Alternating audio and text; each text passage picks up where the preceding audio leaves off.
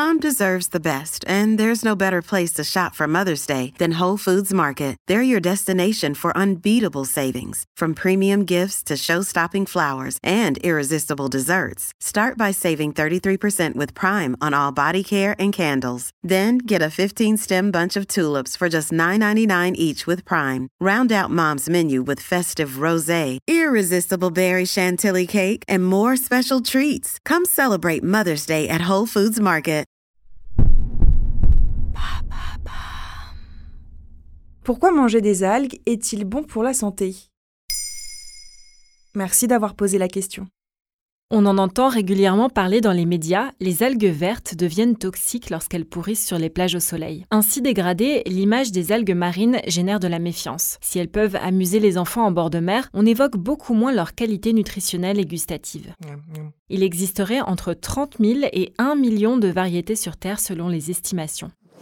Dans le livre Le super pouvoir des algues, paru chez Larousse, Régine Kieva, autrice bretonne et membre de l'association Food Algues, écrit qu'un petit millier d'algues seulement est connu et classé. Qu'à cela ne tienne, leur goût, leur texture et leurs propriétés gagneraient à être connus, d'autant plus avec l'engouement pour une nourriture moins riche en viande. Séchées, les algues contiennent en effet 20 à 45% de protéines, avec les 8 acides aminés indispensables à notre organisme. Ces molécules ne se trouvent que dans l'alimentation car notre corps ne sait pas les synthétiser et sont indispensables à de nombreux processus comme le transport des nutriments, c'est-à-dire des lipides, des minéraux, des vitamines, etc.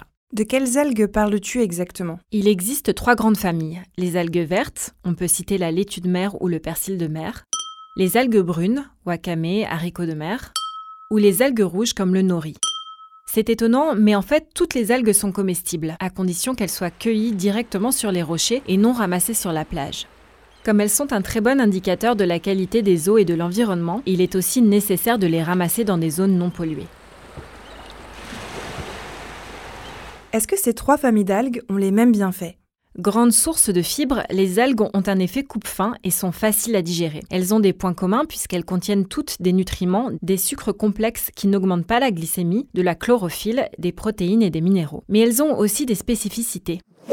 Selon le livre de Régine Keva, les algues rouges ont par exemple des effets immunostimulants et antidiabétiques. L'algue nori que j'ai citée tout à l'heure permet une restauration des cellules détériorées. Les sucres contenus dans les algues rouges ont un effet antiviral et agissent aussi comme pansement gastrique. Les algues vertes améliorent la résistance au stress et ont des vertus anti-inflammatoires. Elles possèdent aussi des propriétés vermifuges et contiennent des vitamines A, B1 et B2. Côté minéraux, il y a 20 fois plus de magnésium dans 10 grammes d'algues vertes que dans un carré de chocolat. Enfin, les algues brunes possèdent des sucres complexes appelés fucanes qui préviendraient les ulcères et agiraient contre les troubles du foie. Ces algues brunes sont aussi stimulantes pour l'immunité. Et comment les préparer en cuisine? Dans son livre Les algues et la spiruline aux éditions Rustica, Nathalie Yaniello, journaliste et autrice spécialisée dans l'environnement, conseille par exemple d'infuser des algues séchées, comme on le ferait pour des plantes. On peut y ajouter un filet de citron ou du miel qui se marie bien avec le goût marin. Certaines algues comme la laitue de mer s'associent très bien aux plats sucrés.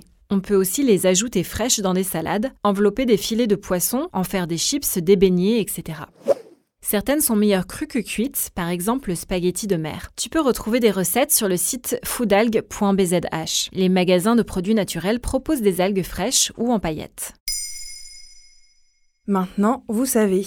Un épisode écrit et réalisé par Émilie Drujon. Ce podcast est disponible sur toutes les plateformes audio et pour l'écouter sans publicité, rendez-vous sur la chaîne Bababam Plus d'Apple Podcast.